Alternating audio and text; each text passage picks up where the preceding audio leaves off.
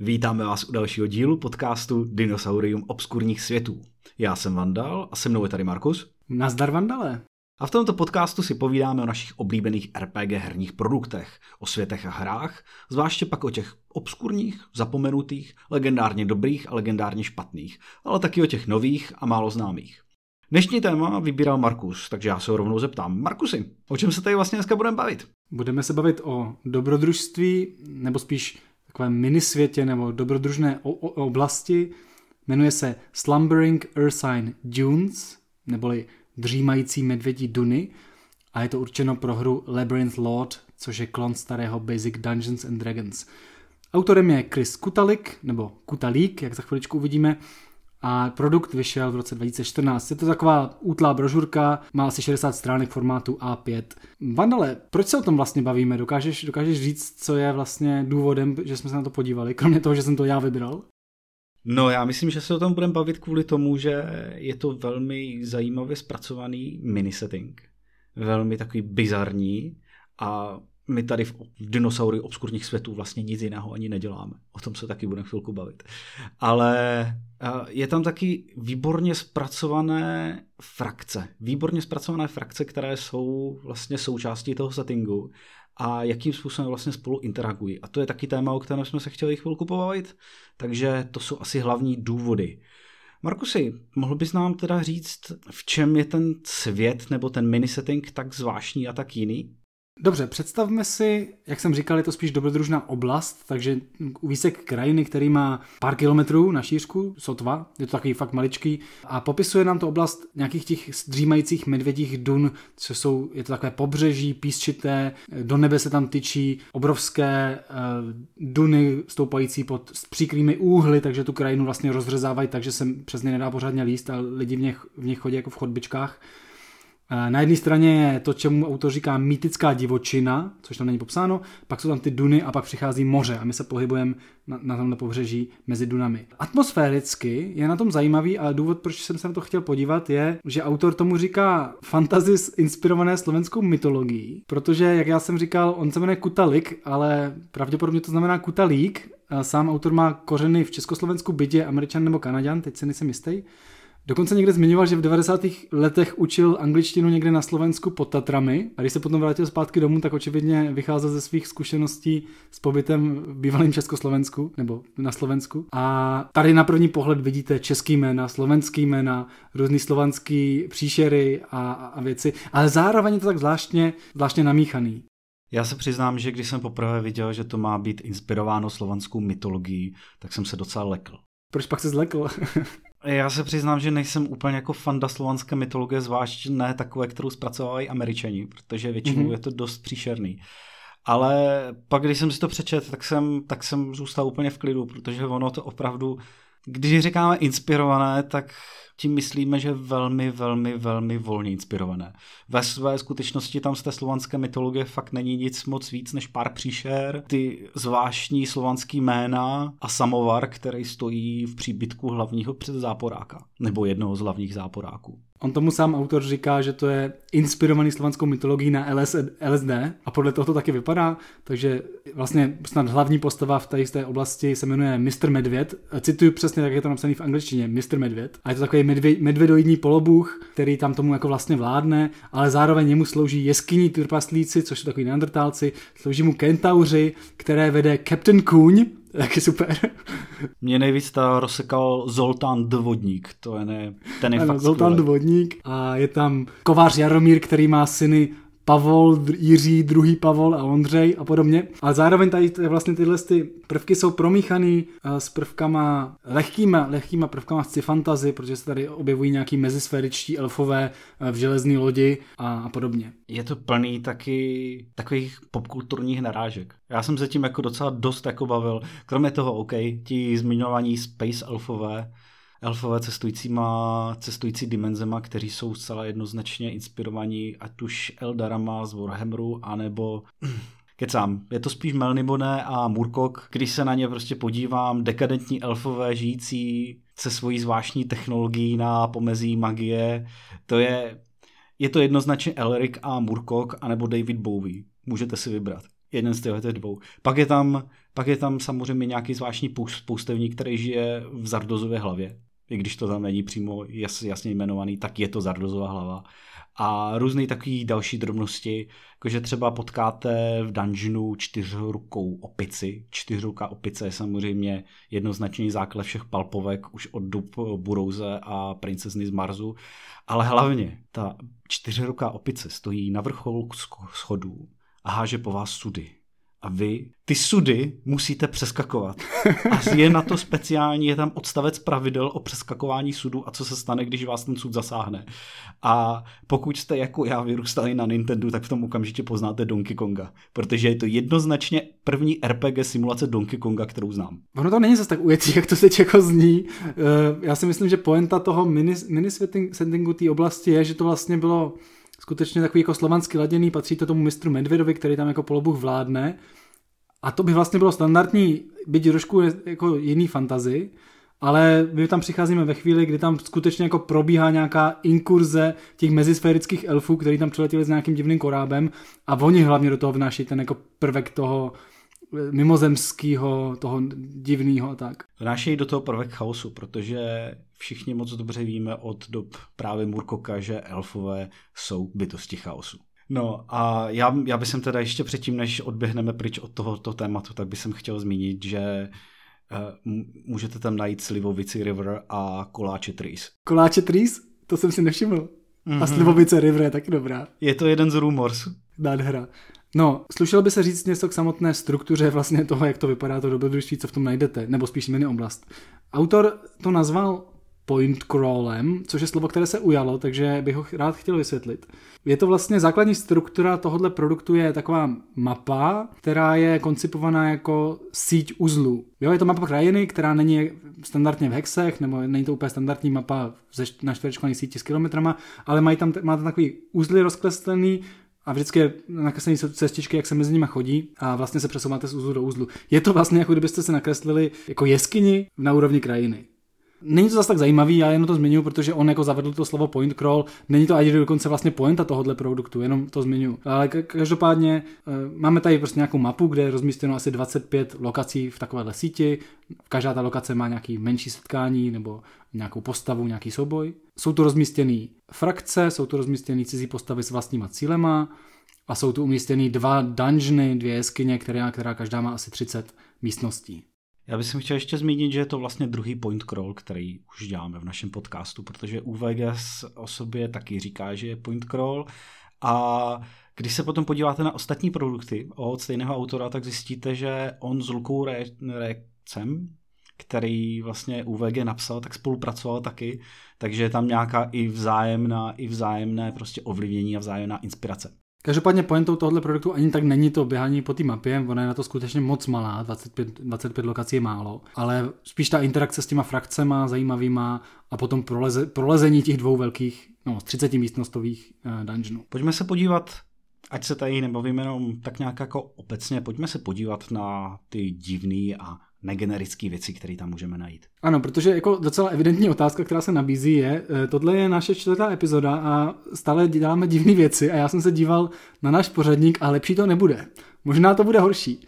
Takže Vandale, proč vlastně nás zajímají tyhle ty, jsou to sice fantasy věci, ale jsou vážně bizarní. Proč nás to zajímá, proč neděláme něco standardního, proč si myslíme, že to stojí za pozornost? No, ty jsi to zmiňoval už hnedka během prvního dílu Planescapeu a to bylo to, že takovýhle zajímavé věci člověk nevymyslí sám od stolu. Nebo většina z nás ne. Hmm. Co si co budeme povídat, jako skřetí jeskyni, kam člověk vleze a má tam partu skřetů, kteří hlídají nějaký poklad, který má dvacet zlatých. Na to si nepotřebuji kupovat žádnou knížku, žádný modul a tak, to zvládnu vymyslet sám od stolu. Ale tyhle ty hodně kreativní věci, to jen tak z fleku nevymyslím. A rád se nechám inspirovat, protože já rád vykrádám tyhle ty věci. A máš tady něco, co bys teda od stolu nevymyslel a co bys se hned vykradl k sobě? Tady je to hromada. Já bych se zase vrátil k tomu Donkey Kongovi, který mi prostě přijde strašně geniální. Já jsem se u něho fakt smál, když jsem to četl. Ale celkově, celkově prostě ladění. Velké, rudé, písečné duny, mezi kterýma chodíte po úzkých pěšinkách a pak objevíte obrovskou zlatou loď, která je tam zakotvená a musíte se do ní dostat. To je prostě, to je výborná věc. A v těch dunách se pohybují kentauři, kteří vybírají daně pro polobaha medvěda, ale sami jsou trošku skorumpovaní a něco si z toho ulejou. A zároveň se tam pohybují humanoidní medvědi s halapartnama, který tomu medvědovi slouží. Je to prostě zvláštní. Pro mě osobně, na tomhle, mě na tomhle osobně zajímá ta radost toho fantastična. To je to, co si představím, když se řekne fantasy. Vlastně fantastický světy, který nám v podobě toho Tolkienovského fantasy zevšedněli, nebo aspoň mě zevšedněli, protože už jsem hrál tolik her a viděl tolik produktů a četl tolik povídek, že už vlastně mě to nepřekvapuje. Když to tady to najednou se cítím jako školáček, který je úplně vyvalený v oči, objevuje něco nového. A, a to je to, co mi tyhle produkty přinášejí. Ty jako divný nový situace, nový poznatky a konečně radost toho dobrodružství a objevování nových míst. Mně se třeba tady strašně krásně líbí. Je tam přehrada, takový zatopený údolíčko, a vy přicházíte k té přehradě a zjistíte, že tam žijou obří bobři. Ale ty bobři, oni jsou inteligentní. Kromě toho, že kdyby s váma bojovali, tak vám dokážou překousnout dřevěné zbraně, což je jejich speciální schopnost, veškerý násady. Tak uh, třeba jako vládnou samonabíjecíma kušema, ale jsou překvapivě sofistikovaní. A jsou to inženýři a architekti. Mají ve svém doupěti, mají recepci. A mají tam výstavní místnost, kde si můžete prohlédnout malý model té přehrady. To je, sorry, uh, já prostě, když přijdu hrát dobrodružství, já mám vymyslet něco, takhle z fleku, rychle. Bobří architekti s malým modelem přehrady mě fakt nenapadnou. Ještě jsem k tomu chtěl říct, že uh, mě se, když zmiňoval tu Tolkienovskou fantazii, uh, mně se strašně právě líbí v poslední době, hodně čtu a hodně se zajímám o předtolkienovskou fantazii, protože Tolkien ve své podstatě, jak, jak byl geniální, tak se z něho stala taková hodně dominantní síla ve fantazii a má strašně moc následníků. A je zajímavé se koukat právě na autory před ním. Právě jako třeba Moorcock nebo Purous, tyhle ty staré pulpové věci, Lanchmar, že jo, od, od Frice Líbrta. Protože oni se na to fantazii dívají úplně jiným způsobem. A hodně z těch zabehnutých věcí neřeší, anebo je úplně staví na hlavu. Občas do takových až bizarních věcí, ale proč ne?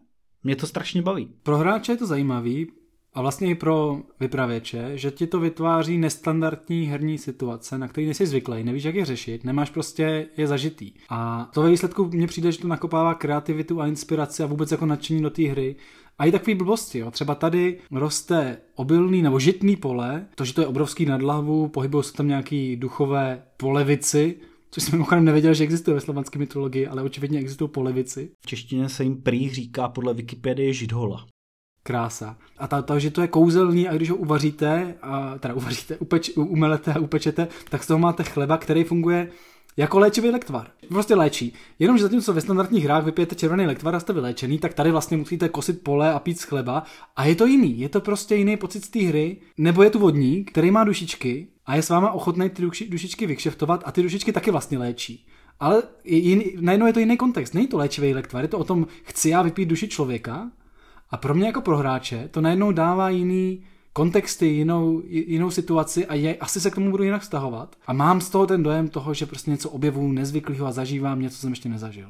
My tady samozřejmě neustále zveme naše posluchače do R P G databáze, takže kdokoliv z vás teďka tam může přijít a zjistit, že jsem hrozný pokrytec, protože si otevře žebříček a zjistí, že jsem dal pět hvězdiček pro Forgotten Realms. Ale já to vážně, já to myslím dobře. Já, já z nich mám nejradši ty divné části. Ale já mám třeba, já třeba miluju Warhammer, to taky není úplně jako, eh, kdo ví, jak jako obskurní a nestandardní fantasy. Sakra, musíme, musíme pak někdy udělat v budoucnu dílo o Elricovi a vůbec té Moorcockovské fantasy. Jsou k tomu taky nějaký RPGčka, protože i ten, i, t, i ten Warhammer, ten na to taky navazuje na něho. No, ale neodbíhejme úplně daleko od tématu. Pojďme se, když jsme u těch bizarních věcí a co se v tom settingu dá najít, pojďme se teda postupně přesunout k těm frakcím. Markusi, popíšeš nám je trošku? Je to asi jádro tohohle produktu a to na něm nejdůležitější, protože ta krajina je sice pěkná, ale relativně malá a nejvíc interakce asi bude probíhat s těma postavama, co tu jsou. Ty frakce jsou čtyři hlavní, já je prostě vyjmenuju a zhruba představím. Je tam starý kovář Jaromír, je to lehce senilní bojovník na osmé úrovni, ale už vysloužilý. A má syny Lancknechty, to jsou ten Pavol, Jiří, druhý Pavol a Ondřej. Ale kovář Jaromír je především takový jako lehce senilní bodrák, který má selektivní poruchu sluchu, nerozumí dobrodruhům to, co nechce a zásobí je zbytečnýma historkama a vybavením. Pak další frakce je mister Medvěd ze Třpitivé věže, to je zdejší polobuch, který tomu kdysi vládnul a vládne kentaurům, vládne jeskyním trpaslíkům a medvědím vojákům, ale jeho potíž je, že mu sem lezou nepřátelé, kterých se potřebuje zbavit a sám nemůže. Jedním z těch nepřátelů jsou prastaří eldové, to jsou takový mimozemští šišouni elfové, který vytváří trhliny mezi světy a tady konkrétně usilují o to, tady se nějak zatoulala taková jako kovová bárka, loď, kterou se o něm snaží dostat zpátky. A poslední čtvrtá frakce je žralokodlak Ondřej, což je žralokodlak a pirát. Tam jako není co vysvětlovat. Takže tu máme kovář Jaromír, mister Medvěd, pak tady máme mimozemský elfy a žralokodlaka Ondřeje.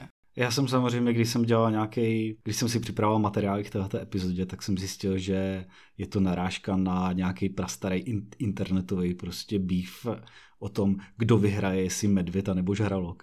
Je to nějaká strašivě stará, obrovská diskuze, která se táhne po internetech. To je jen tak jako k těm popkulturním narážkám. Ale co je na těch frakcích zajímavé, proč jsou tak vlastně důležitý, tak je to, že skrze ně tak se tady vlastně vytváří ten, ten příběh nebo ta nějaká kontinuita, když to budete hrát. Tady vlastně nejsou vůbec žádný questy.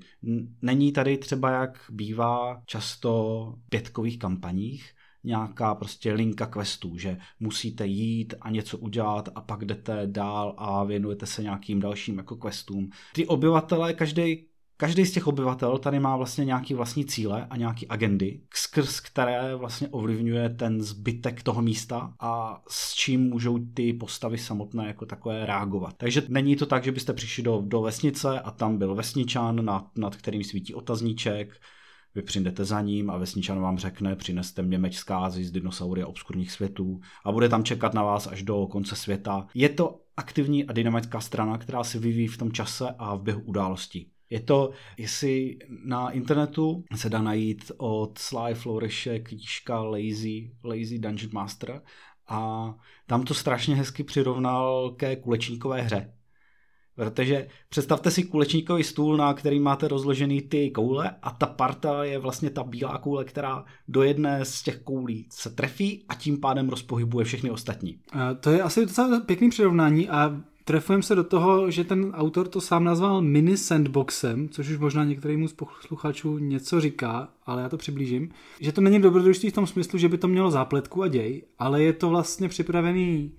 Taková situace výchozí, která je chytře narafičená tak, aby jakmile do ní vstoupí hráči, tak se to celý začne sypat a jako gradovat k nějakému konfliktu. A, a je to tak jako vlastně takový domino nastražený, že ty, ty frakce, které jsou tady rozmístěné, jsou různě, různě se vlastně jako drží v kleštích a teď to, co jako zvrátí tu rovnováhu, je to, že přijdou hráči, začnou se s nimi bavit. Mimochodem, na tom je krás, krásný, že ve výchozí situaci vlastně nic není konfliktní pro ty hráče, není to vlastně, že s tebou okamžitě všichni bojují, ale každý minimálně z začátku je ochotný se s tebou bavit. A ty dřívnou později začneš někomu z nich pomáhat a v tu chvíli ty domina začínají padat a celý se to mění. A to je vlastně na tom to dynamické. Akorát to vyžaduje samozřejmě určitou mentalitu hráčskou, kdy vlastně tam nestupuješ s jasným cílem, ale spíš se musíš sám hledat, co, co tam budeš dělat. Ale ono ty jednotlivé strany mají samozřejmě, jak už jsem říkal, mají svoje agendy a mají svoje, i třeba typicky dávají různé úplatky a snaží se ty hráče aktivně taky zvrátit na svoji stranu. Ono ve své podstatě je zajímavý, že tohle je styl vlastně hraní, který je ve skutečnosti v D and D strašně starý. Na podobném principu fungovaly už kdysi úplně stařičký moduly od samotného Gygaxe, kdyby se měl připomenout třeba úplně typický Keep on the Borderlands, která má strašně podobnou premisu.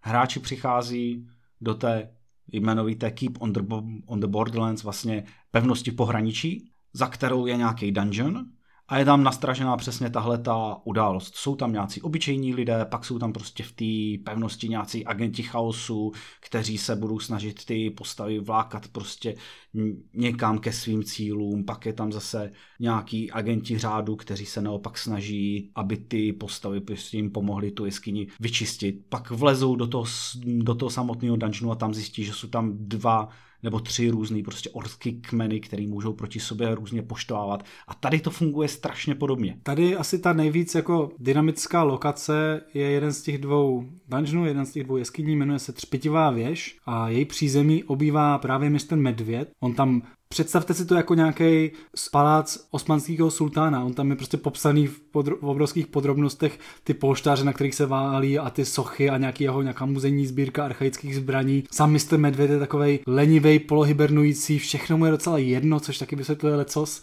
A jeho problém je v tom, že ti elfové, eldové, abych byl přesnej, ho jakýma mocnýma kouzlama mu zabránili chodit do horních pater věže, věže, protože on je polobůh, tak se tam nedostane a oni si tam dělají své věci. A on se jich potřebuje zbavit. A potřebuje vlastně slabší postavy, než je on, který tam dokážou prolíst, a nabídne vám za to nějaký peníze a svitek erotické poezie v klasické hyborejštině.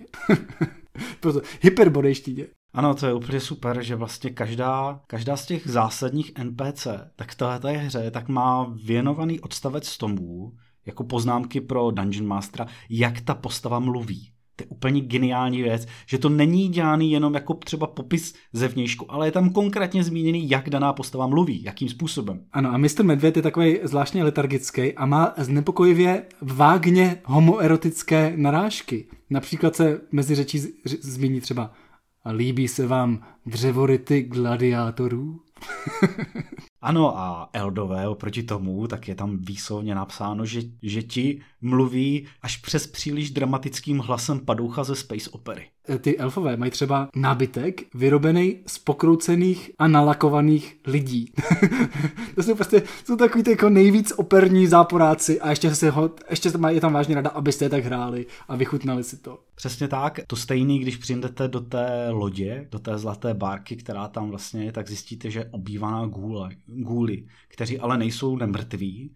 Jsou to vlastně tak, takový umělý, neživý konstrukti. A pak zjistíte, že ta loď má vlastně orgány. A časem vám donde při tom průzkumu, že ti gůlové jsou vlastně imunitní systém té lodi. A když už jsme tady v té pandemické situaci, tak dokonce ten imunitní systém můžete takhle vypnout. A ty gůlové jsou inteligentní a říkají si antropofágové, takže jí lidi, a oni jsou totiž přesvědčení, mají takovou víru, že, že snímají hříchy z lidí tím, že je zbaví masa. To je taky krásný. Ono je výborné na tom, uh, ono je na tom výborné, že vlastně každá z těch frakcí má jakoby kaž- svoje přesvědčení. A i frakce s relativně podobnými cíli tak do jisté míry soupeří. Takže je tam, je tam opravdu je tam velký potenciál k různým, k různým aliancím, potom k různým zradám a tak dále. A celý tohle to jenom pod, podtrhuje, že existuje tady taková velká mechanika, taková nadmechanika celé, pro, pro celý ten, ten setting, které se vlastně říká faktor chaosu, nebo jako vliv toho chaosu na prostředí. A vypadá to tak, že je to vlastně tabulka věcí, které se dějou. V okamžiku, kdy ten vliv těch postav něco udělá, protože každý, každá událost, která se stane, tak má vlastně vliv na to celkové prostředí. Vy tam máte vlastně, jednoduše řečeno, se díváte jako uh, Dungeon Master, jako vypravěč, co hráči způsobili, co, co provedli, a vám to dává nějaké jako hodnoty. Čím víc prospívají tomu chaosu, tím jako větší hodnoty to dává, a pak hážete na tabulku náhodných událostí, jak se to projevuje na tom světě. A to začíná, při, ty, při mírných projevech to začíná nějakým jako podivným nestandardním počasím, ale pak už se tam jako začíná čím dál tím víc ten svět jako divnit, objevují se tam nějaký prolezy do jiných říší, do jiných sfér a celý se tak různě pokřivuje. Samozřejmě strašně záleží na tom, jestli ty hráči tam působí jako ten prvek chaosu, anebo jestli působí jako prvek uklidňovací, kdy pomáhají tomu medvědovi. Ten vlastně je ten, ten řád, tam symbolizuje ten medvěd. Je to klasická ta, tahle ta oldschoolová, oldschoolová dichotomie mezi řádem a chaosem. A pokud hráči opravdu jako se pasují do role těch šampionů chaosu a budou pomáhat Eldům a zabijí med, medvěda nějakým způsobem, tak ten svět, vlastně ta realita se tam začne úplně jako rozpadat, a kromě takových věcí, jako že jo, krvavý déšť, tak, tak se ta realita reálně začne narušovat a začnou tam vznikat průchody do jiných dimenzí a začne to hráče různě teleportovat a prostě se z toho stane úplně totální, totální bordel. No, možná ne každý posluchač teď,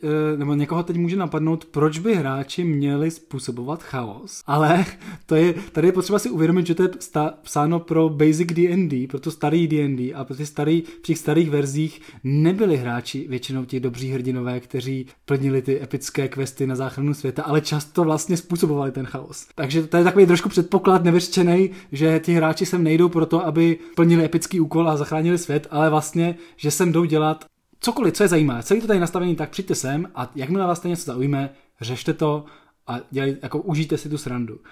Mimochodem, ty staré verze Dungeons and Dragons počítají například s tím, že se zkušenosti dostávají za zlato, za poklady, nikoli za poražení příšery.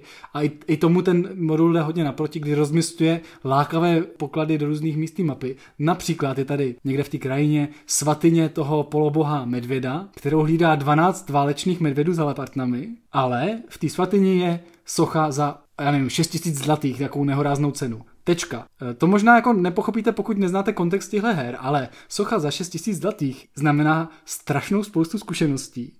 A hráči najednou mají jako takovou motivaci, pojďme vymyslet, jaký jako tím medvědům ukradneme a zpeněžíme, protože za to postupíme, to je prostě jedna úroveň, ta socha pro nás. Ale zároveň, zároveň je to vlastně udělaný tak, že pokud se té soše něco stane, tak to samozřejmě rozladí toho medvěda. Rozladí to toho medvěda a znepřátelí ho tu frak. Přesně, takže vlastně, že vlastně hráči i nevědomky třeba předtím, než ho potkají, vůbec než pochopí, co, o co tam jde, si můžou znepřátelit jednu z těch mocných frakcí. A ten modul je prostě takhle dělaný, že, že vlastně to staví jako domino a nechává vás se tam vyblbnout. On je to totiž docela specifický způsob hry, který souvisí s tím, co je možná největší úskalí tohohle modulu.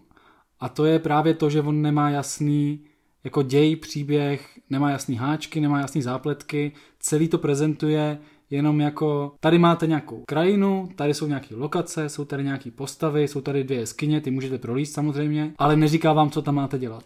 No, já věřím, že pro D M a tohle se bude vést strašně dobře, pokud se oprostí od té questové mentality a opravdu začne prostě přemýšlet v rámci vztahu e, těch frakcí. Ale zároveň věřím, že to může být trošku jako problém v tom do toho takového toho prvotního zapojení těch hráčů. Hele, ono se tak trošku asi počítá s tím, že tohle je prostě, že ta, tato oblast není cílem tvého dobrodružství, ale spíš pro ní, se nějak do ní namotáš, cestuješ, třeba cestou k jinému dobrodružství a než a nějak jako omylem se do toho zapleteš tady a ono ti to něco spustí. Tenhle ten pocit, který z toho mám, mi podporuje i to, že tady na různých místech jsou vlastně rozmístěný brány do jiných světů. Jo? Tady vlastně třeba v té mezisférické lodi jsou portály, jako mimochodem jeden z nich vede do Sigilu. Máme takový krásný napojení na Planescape. Pak je tady v podzemí jedný, v podzemí jedný z těch jeskyní je třeba loď, která vypluje mezi hvězdy, nebo je tam studna do pekla, což znamená, že i tahle oblast vlastně funguje jako taková křižovatka, jako křižovatka mezi světy. A pravděpodobně se počítá s tím, že ti hráči tady budou chodit tam a zpátky několikrát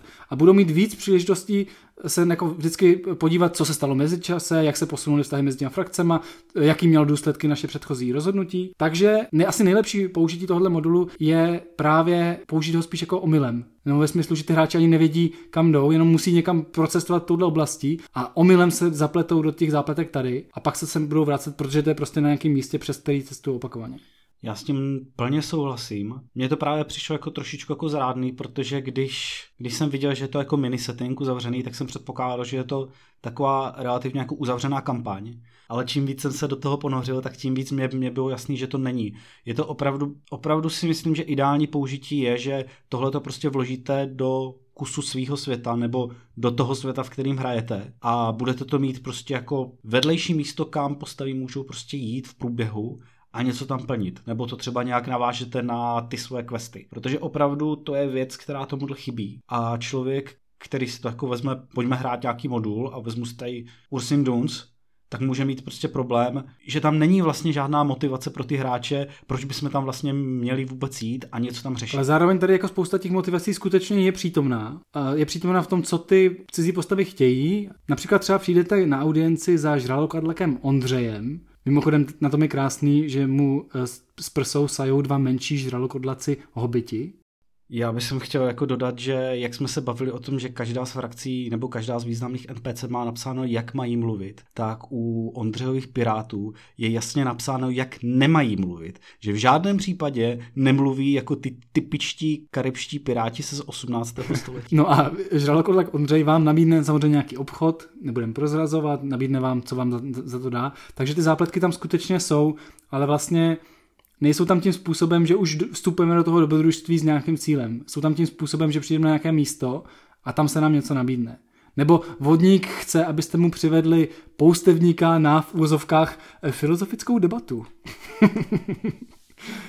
Když to srovnám uh, s tím Ultraviolet Grasslands, o kterým jsme se bavili předminule, je to totiž, že řekněme tomu trošičku podobný styl, tak ty Ultraviolet Grasslands dávali třeba aspoň takovou tu tabulku na začátek, proč se vlastně vůbec vydáváte. A měli takový ten velký rám, že cestujeme na konec světa. Tady to úplně není a je to, je to trošku zanechaný na ramenech toho D M a, aby si to vlastně vytvořil sám tohle. Což není ve skutečnosti chyba, není to kritika. Myslím, že je to jako autorský záměr. No, dostáváme se k tomu, proč se to vlastně jmenuje sandbox a co to slovo znamená, a nebo případně k tomu, jak se jako ty moduly v tomhle žánru připravujou. A oni se skutečně záměrně dělají tak, že ti neříkají, co se v nich má dít, ale suplujou tvoji přípravu, suplujou přípravu tvýho světa.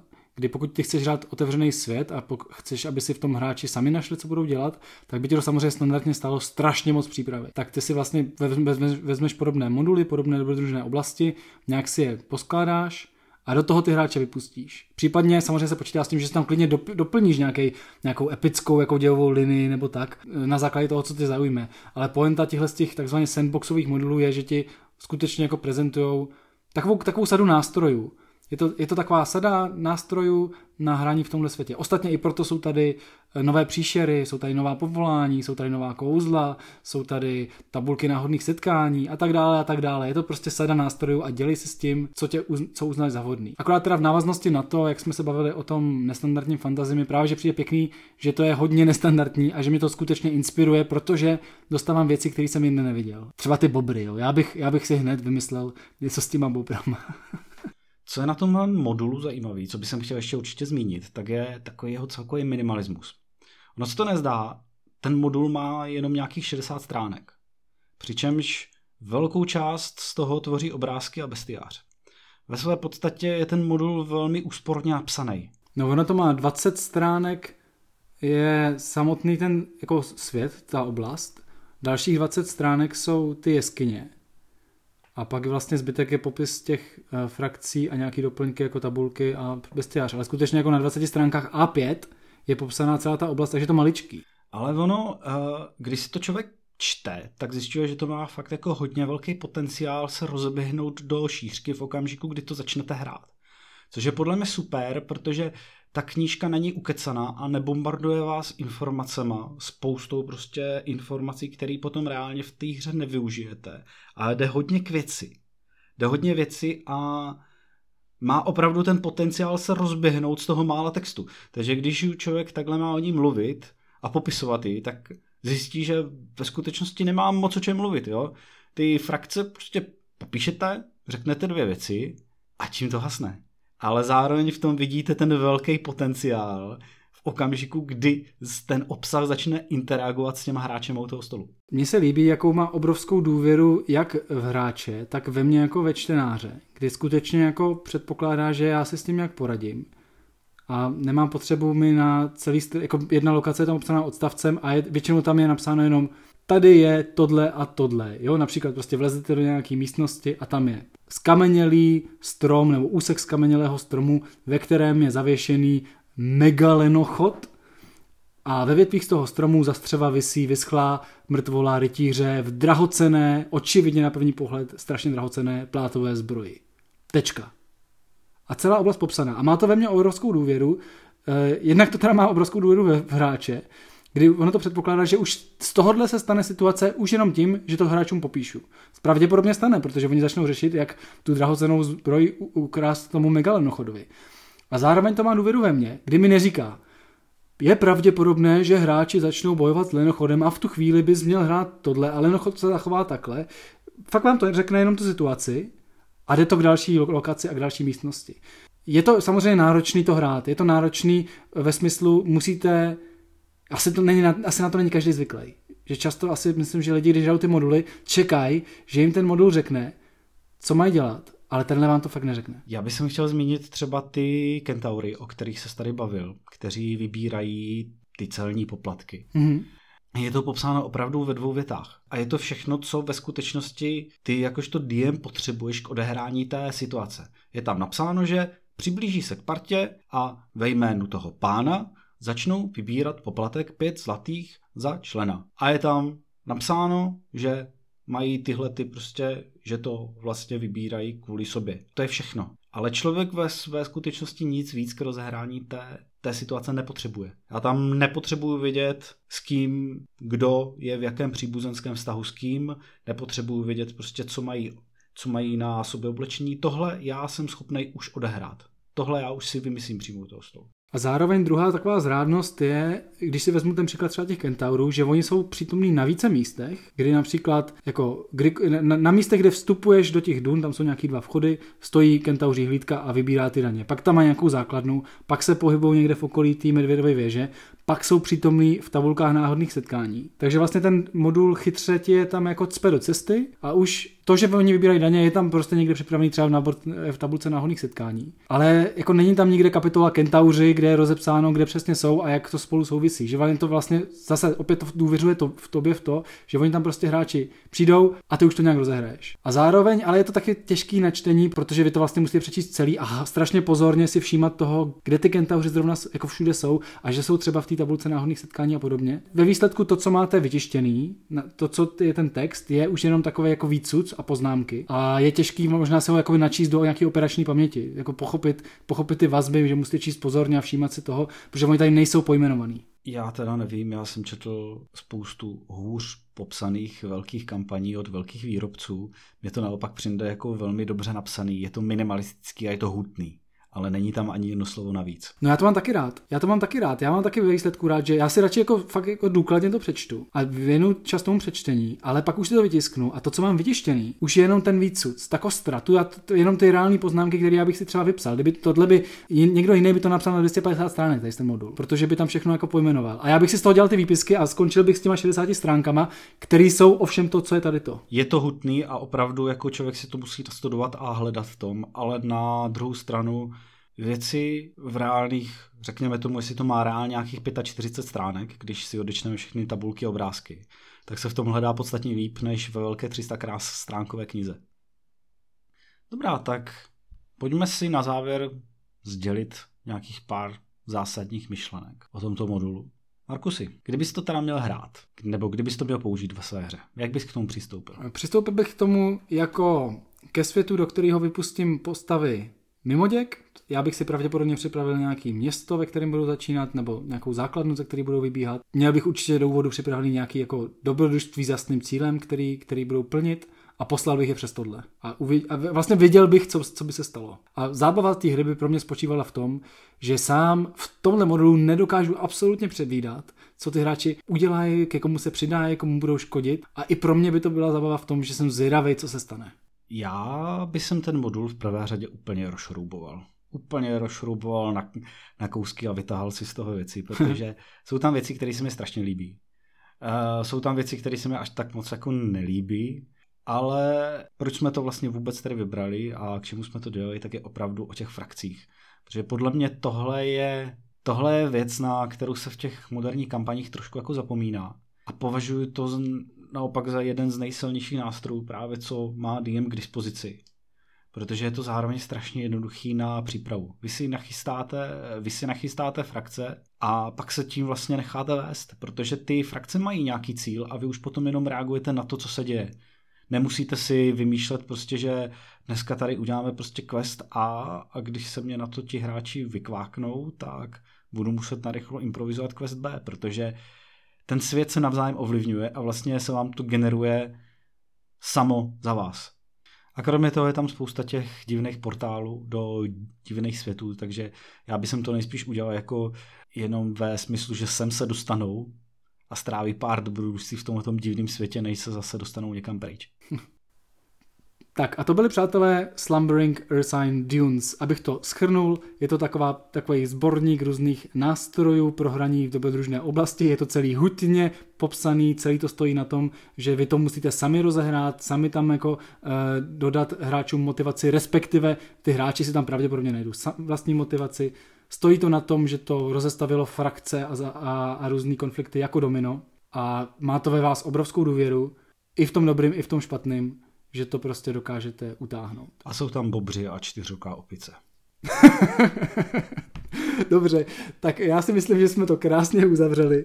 No a pokud vás to někoho zaujalo, tenhle svět, tak bych ještě na závěr zmínil, že autor pokračuje v tvorbě podobných oblastí ze stejného prostředí. Například vydal modul Fever Dreaming Marlinko, horečnatě snící Marlinko, který popisuje velký slovensky inspirovaný město, právě že někde na hranici od této oblasti, odkud pravděpodobně dobrodruzi můžou vyrážet mimo jiné sem. Popsal taky v dalším modulu uh, Mlžné ostrovy Eldu, což jsou těch mimozemští elfové a tak dále a tak dále. Takže on skutečně tuhle svoji vizi toho slovansky inspirovaného fantasy na el es dé rozvíjí v dalších modulech. Kdo ví, jestli se k nim někdo dostaneme. Dobrá, takže tím bychom asi vyčerpali téma Medvědích dun a příště bychom si dali zase pro změnu něco starého. Ale to je jen takový malý teaser na příště. A s tím už bychom se opravdu rozloučili. Dáme nějaký klasický shoutouty na závěr, takže Markusi, kde tě můžou naši posluchači najít?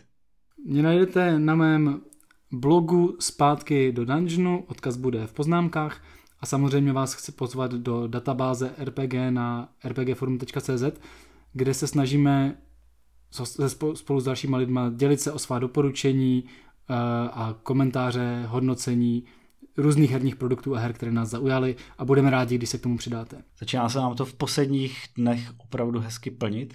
Doufáme, že je to i kvůli tomuhle podcastu. Určitě je to díky nám. A Vandale, kde můžou posluchači najít tebe? Mě můžete najít na Facebooku, na Instagramu, máme naše stránky Dinosaurium obskurních světů. Jiné Dinosaurium obskurních světů tam není, takže jsme relativně snadno k nalezení a samozřejmě odpovídáme všude na komentáře, nebo se aspoň snažíme. Takže a tím bychom se opravdu už rozloučili, takže loučí se s váma Vandal. A loučí se s váma Markus. Mějte se krásně. Ahoj. Čau, čau.